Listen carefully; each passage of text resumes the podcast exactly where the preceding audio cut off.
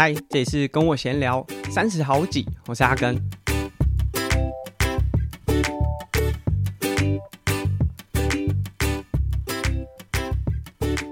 在今天的节目呢，是我们第三季的第二集。今天要和大家分享一下这一季的主题，我们都要做一些什么样的内容。其实今天才算是我第三季开始之后第一次正式录音。如果你有听上一集节目的话，就会知道，其实我们是预录的。那我想上一集的节目开始的时间点也蛮有象征性的，呃，没有在我们的规划当中，因为我们原本就是录音的时间点啊，什么都已经排好了，啊，只是就真的刚好是这样发生。上一集录音的时间点是在八月十九下午大概一点一点半左右，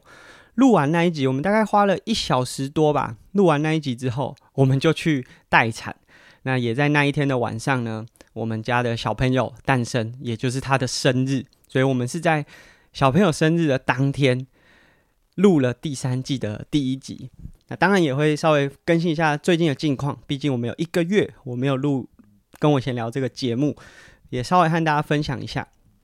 但是在我们今天节目开始之前，还是要不厌其烦的推广一下我们在泽泽平台上面的订阅赞助方案。那其实，如果你有参与订阅赞助，在收听到我们现在这一集的时候，早就都收到我们第四波的听众回馈。就是如果你有参加订阅赞助的话，那我们这一次的主题呢是做了 No Mansplaining。那这个名词，还有我为什么会想做呢？接下来就和大家分享。我们这次是做了跑跑服和止汗的头带。那你在不同的订阅金额之下，就累积金额之下，会收到不一样的听众订阅小礼物。那这个 No Mansplaining 其实主要呢，是因为我在前阵子我在 IG 上的一个朋友，她是一个女生的工程师，在写程式的。那因为她在 IG 上分享了 Mansplaining 这个名词的解释，哦，我就觉得哇，好有画面，好有好有心得哦。“Manspelling” 这个名词，它其实是一个组合的名词啊，算是很近年，大概十年左右吧。那它的呃，如果算翻翻译成中文，在 Google 上也好，或者是维基百科，可能都可以找到，叫做难言之隐。但这难言之隐不是大家想象中的那四个字，就不是困难的难，然后呃，好像有隐疾的那个隐，其实是男生的男，上瘾的瘾。那你如果想象这四个字，就是哇，男生很习惯一直讲一直讲，然后讲到都上瘾了，或者有人把这个用中文翻成男性说教，有一种你好像是高对低，就是居高临下在对人家解释，然后认定别人好像知道的都比你少。那一来是我自己过去在从事运动教练的工作上面，我们教完学员，学员有时候自己回去练习，他可能回来就会回馈说：“哎，教练，我去泳池啊，那个谁谁谁，就我遇到了哪个人，他又跟我说我这样做不对。”那我们常常这造成我们在教学上很多的困扰，又或者是在生活当中，真的常常会有很多人。当然，我自己认为啦，这个名词它虽然用 man 当开头，但实际上未必。完全指的是男性，单纯就是一个情境。那只是我觉得用男性，虽然我自己是男性，但我觉得蛮适合的。就如果大家在印象当中，真的常常会有这样的状况，哎，不过不代表女性就不会。例如说，我太太在怀孕期间，甚至现在小朋友生出来了。也有很多女性说教，就是她们可能会有很多自己的印象。当然，我觉得如果我们都可以从别人的建议当中学习到一些，然后有成长，这都是好事。但很多时候，对方如果就是用这种以高对低，或者是就认为自己一定讲的都对，那那种感觉真的会让我们比较不舒服。那我做成跑服呢，我把这个 No Mansplaining 就希望一方面提醒自己不要成为这样的角色。一方面呢，放在背后，也希望我在运动或者穿这件衣服在运动的人呢，在运动场上不会遇到这样的状况。所以，假设你有参与我们听众订阅的伙伴啊，累积不同的金额，也许会拿到跑服，也许会拿到止汗头带。那都希望大家会喜欢。那甚至我们放在我们的官网上面，呃。大概不到两周的时间，男生的跑服都卖完了，我觉得蛮特别的。我本来想说，也许这个名词，呃，女生会比较有这样的困扰，但是也许男生也很不希望自己成为那样的角色，所以男生的跑服真的卖得超好。那反而是女生的跑服还有部分的库存，我们都持续放在我们的卖场上面销售。那在第三季开始之后，我们的啧啧订阅赞助方案呢，也加入了亚乔的。订阅方案，因为若有听上一集节目，就会知道我们第三季加入雅乔这个角色。那雅乔的订阅方案比较特别，是二四七。二四七是一个很特别的数字，为什么呢？它指的是好像全年无休啊，Seven Eleven 就是二十四小时七天都开着。二四七这个数字也好像有这种感觉，就是随时都是。呃，正在备战、正在工作那种状态，把这个数字放上去，并不是希望压乔二十四小时、七天都全年无休。但我确实感受到，就是成为妈妈之后真的非常辛苦。因为，呃，虽然说，就也许，呃，我们自己收听了一些节目，然后也知道我们要就身为一个爸爸，男性要能够负担出一些家中的责任，或者是带小孩的责任。但即便男生再怎么努力，都是不可能超越妈妈所付出的那些努力的。所以我用了二四七呢，是希望说，就用这个数字代表了他的他的辛苦啦。那这是亚乔的订阅赞助方案。亚乔这个方案参与我们的订阅赞助会有什么差异呢？你同样都可以享受，就接下来我们如果有推出任何一波回馈小礼物的这个福利，就是不变的。但假设亚乔像之前大家可能有收到这个亚乔手做的一些小礼物，如果你用二四七的方案，在未来亚乔做的话，你会额外的获得这些小小的礼物。那这个是我们在第三季开始之后，呃，订阅赞助方案多做了一些改变。那这是在跟我闲聊这个节目上面，呃，先岔题一下，分享一下 Try to Go。三项玩不完，就是我们其实也做了蛮长一段时间，也刚满两年。就在我第二季跟我闲聊第二季休息的这段期间，哎，也刚好看到动态回顾跳出来，Try to Go 三项玩不完，满两年了。我们大概也是在八九月那个时候，呃，就是二零二零年八九月那个时候做的。那呃，就是在满两年，我也回去看了一下近期的数据和我们过去我如果有截图累积下来这些数据。啊，其实，在 Try to Go 三项玩不完刚开始做的时候，我没有那么频繁的去确认数据。但是从就是我们重启之后，也就是今今年初。重启之后，我就比较常去 follow 这些数据方面的资讯。诶，当然，一方面也是重启之后，我们做了蛮多的品牌合作，就和不管是亚特力士啊，或者是 SQ Lab 坐垫啊等等的这些品牌，或者像啊、顶层，我们都有一些合作。那当然，我们也希望说，就是这个不是我们单方面获得多少，而是我们的听众诶有没有借由这样子的资讯能获得。他在玩铁人的过程当中，更多的成长。那当然，在品牌上，我们也希望可以有他给他正面的回馈，所以我会去 follow 这些资讯。那就发现哇，从二零二二年的一月十五，等于是我们节目重启之后的做了两周之后，当时的累积的不重复下载次数是一万七千三。呃，不过当然这个数据不是最。完整的，因为其实我们有转换过平台，从 SoundOn 转到 First Story，所以中间可能会有一些数据是不见的。但是不管如何，总之这是当时重启的时候，我们已经累积到了一个数字。那到了今年的六月三十，已经来到五万七。那在上个礼拜，我再重新再看一次这个累积的数据的时候，已经来到十一万一千了。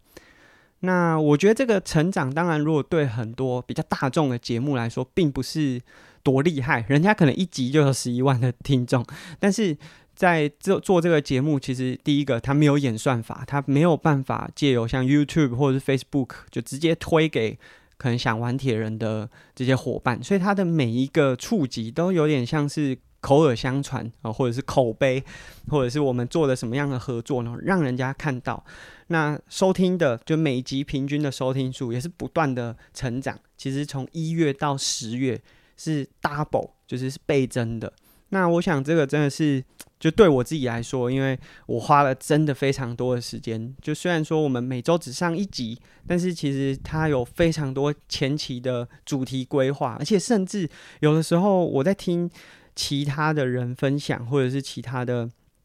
呃这个访谈的时候，我会想说，我们到底有没有办法再做的更不一样？就是这个是很花脑袋的。那当然有些。比较精英的铁人，如果听我们的节目，可能会觉得说：“哇，怎么谈得这么浅，这么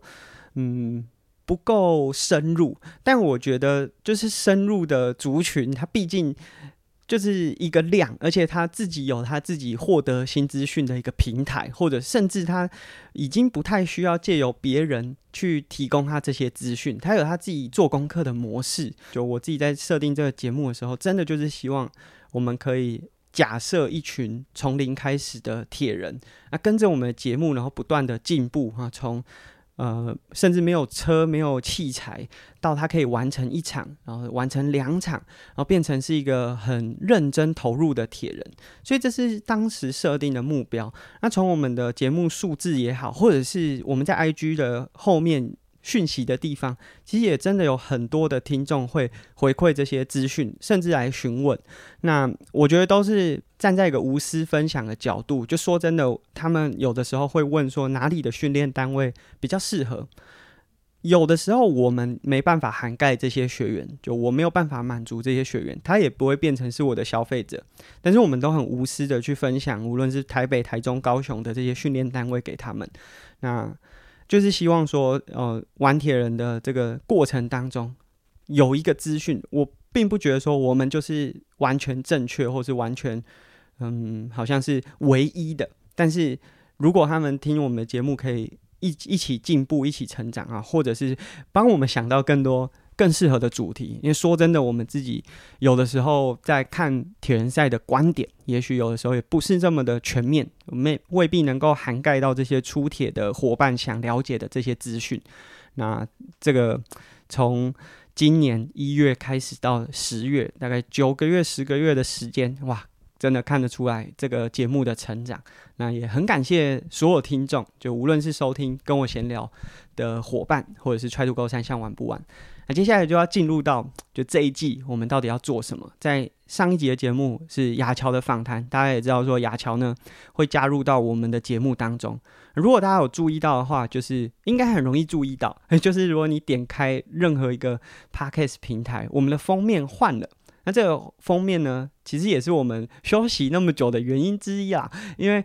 我没有办法。做出这么漂亮的封面，所以我的封面呢是请我的伙伴 c o n y 帮我设计出啊、呃，我雅乔和我们家小朋友 Q 版的图片。所以很明显的，就从这个封面当中，大家就可以看到这个是以家庭为主题的一个节目。但我们当然还是在运动类，因为里面的内容还是有非常非常多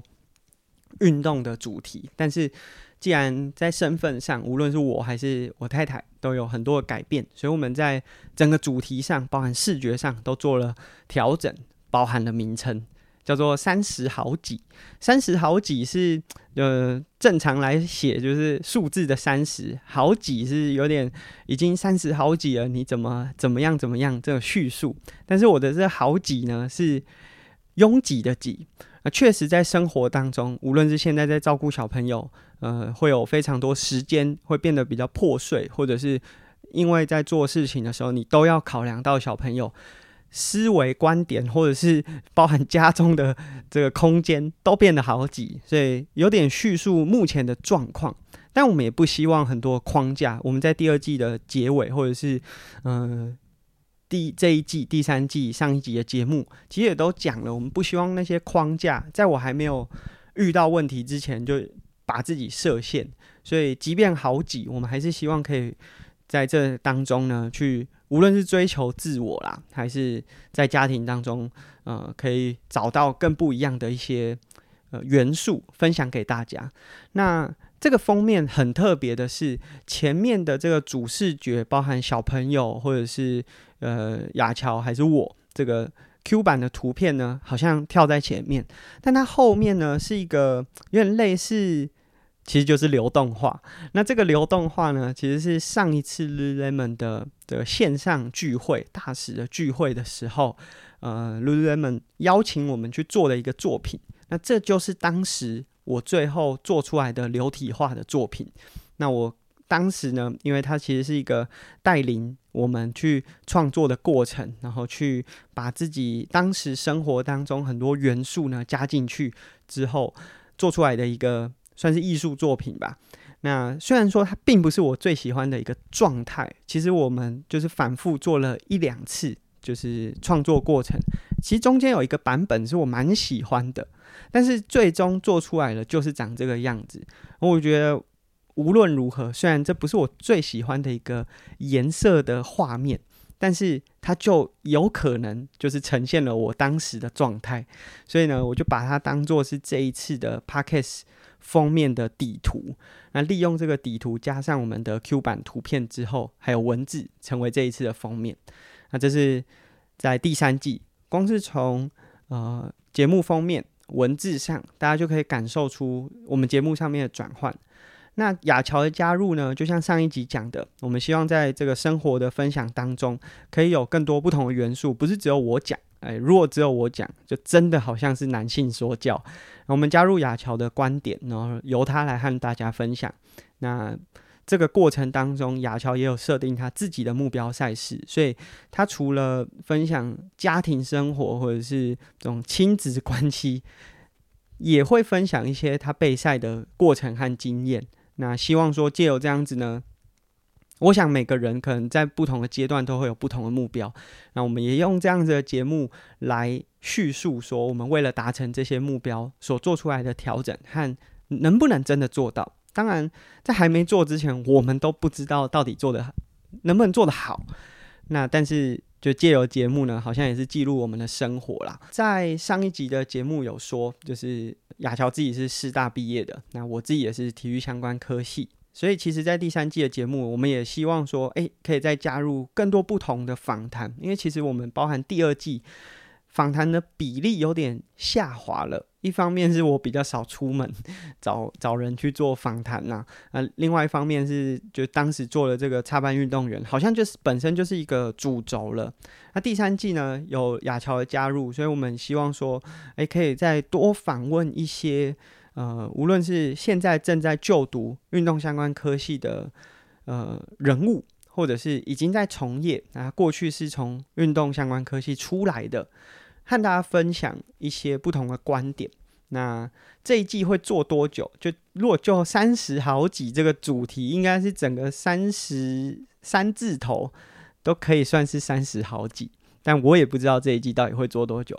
也许做到雅乔真的完成他目前设定的这个目标赛事，短期的目标赛事，当然也有可能做很久，所以目前还没有答案。以第一季、第二季来说，当时都已经暂定，就是大概是，呃，无论是插班运动员做完，或者是一年这样子的时间目标。但第三季呢，暂时我们还没有答案，甚至有可能我们因为生活很忙碌，也没办法像第一季、第二季做的这么稳定，都有可能。但是。第三季呢，我们就加入很多生活的元素，加入妈妈的角度，那希望带来一些比较不一样的观点。那我最近又在搞什么呢？在第二季的结尾的时候，其实我们有说，就是我想要回到棒球家族的这个竞技舞台啦。当然，这真的确实是蛮困难的。那我最近就是在训练上面有非常多的调整。那无论是体能上，或者是我呃日常，甚至是假日的运动。行程都有很大的改变。那说真的，棒球的训练，你要说它很花时间，有可能，因为如果你要跟着球队的话，它真的是非常非常多的时间都是团体生活。但我毕竟现在是没有球队的，所以我的这训练都还是聚焦在自己的身上。那我因为想要以投手这个角度，所以也比较能够，呃，比较聚焦在个人能力的提升上。那当然，打球毕竟还是一个团体，所以一个人还是会有他的缺陷在，就是你就少了很多团队磨合，或者是在团队竞技的这个张力之下的很多情境模拟啊。那我自己的训练就加入非常多的重量训练，在我自己的 YouTube 上面也有分享说，我们在做肌力的检测啊，或者是日常的训练都会做哪些内容。那周末可能会去接触一下乙组的棒球，就是有点像是练练手感。但是说真的，要考回去甲组，它有很多复杂的成分，就除了个人的能力，也要有，就是球队有开缺，有考试，有甄选。那目前呢，就是我看到的这些球队都没有试出这样的消息，所以我也还没有真的去尝试。那说真的，我要回去的可能性，或者是呃，我能不能达成，这我到现在都没有答案。也有可能我自己暂定的目标是一年，呃，也许在这一年过后，我也没有真的达成。那很多伙伴，就我身边有很多伙伴会问我说：“啊，我是不是不骑车？”其实我到现在也都是每周至少会骑一到三次。那只是说这个骑车的方式或者是训练的目标不太一样。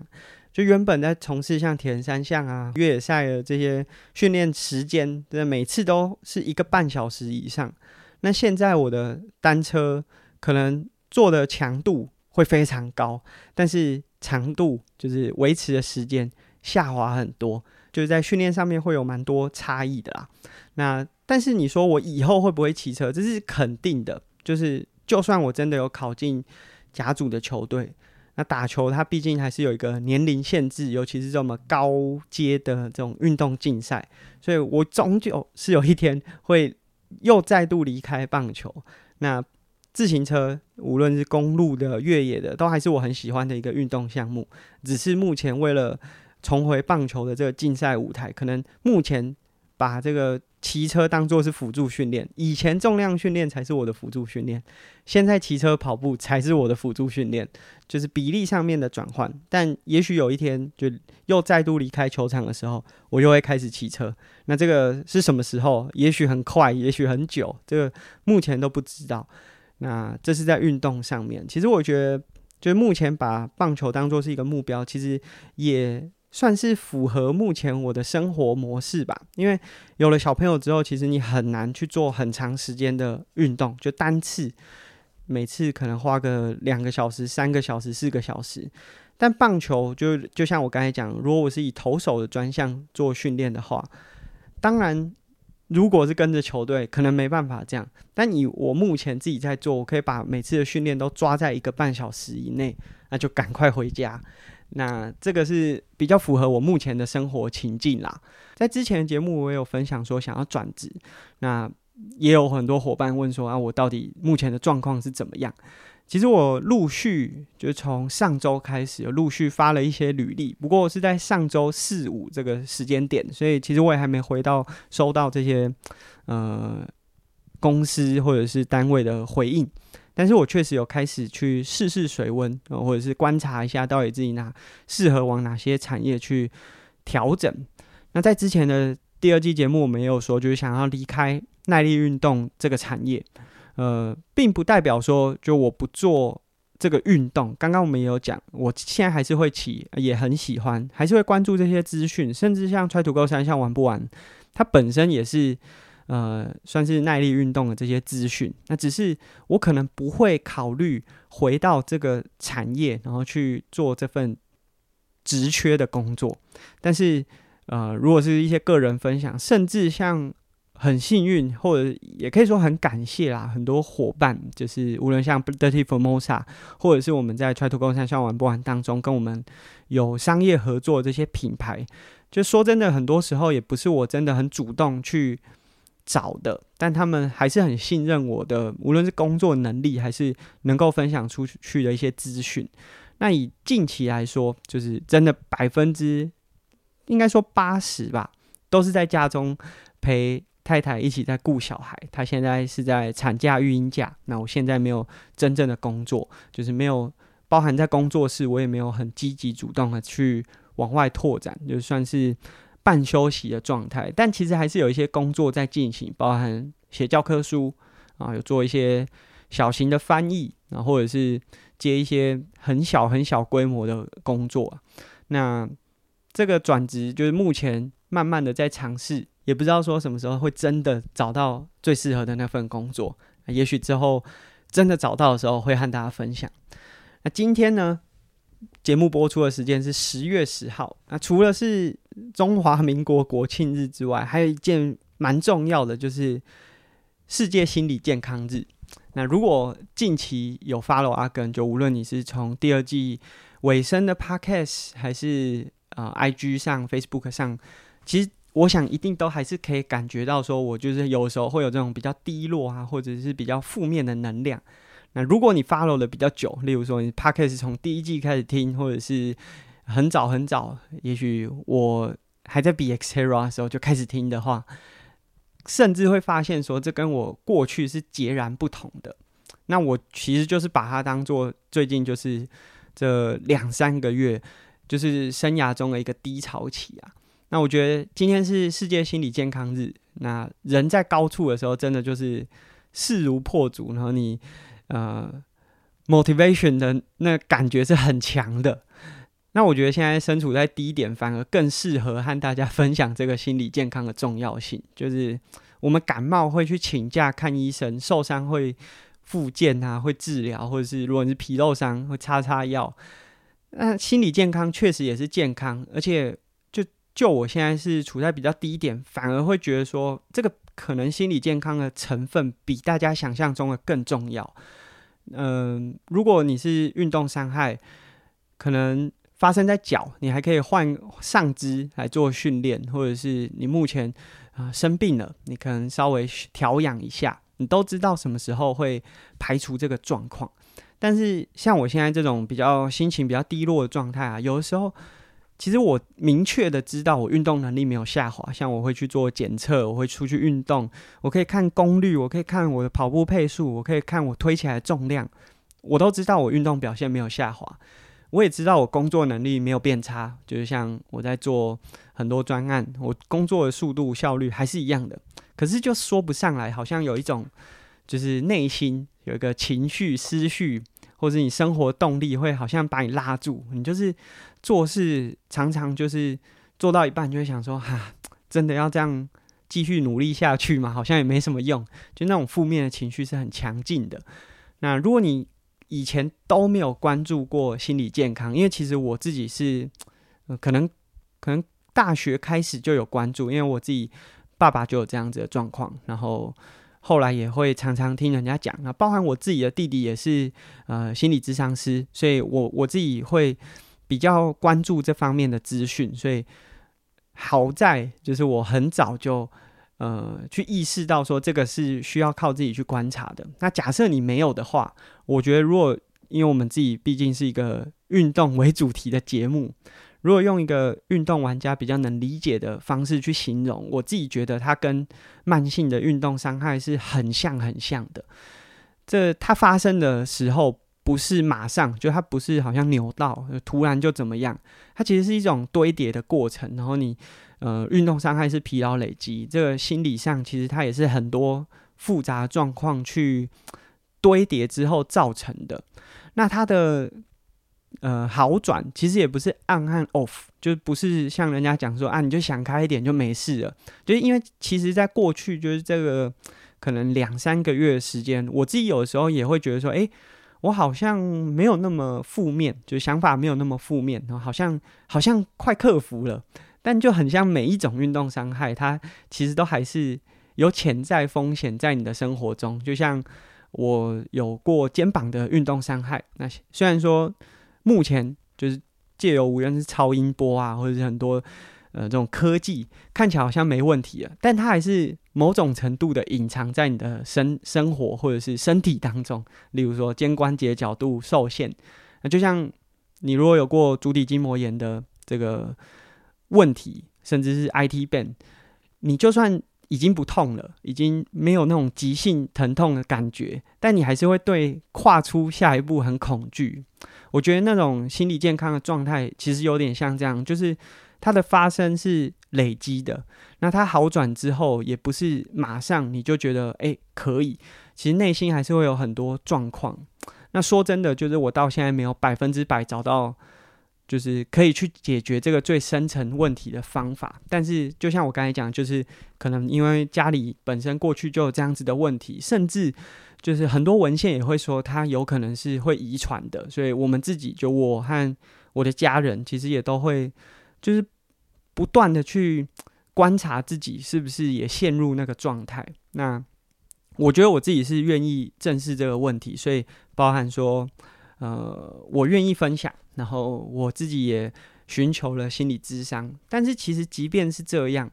就是在我们开始决定要去寻求解决问题的时候，其实还是会很担心呐，就是那个心理状况，就是好像又一次的在你的脑中就不断的去。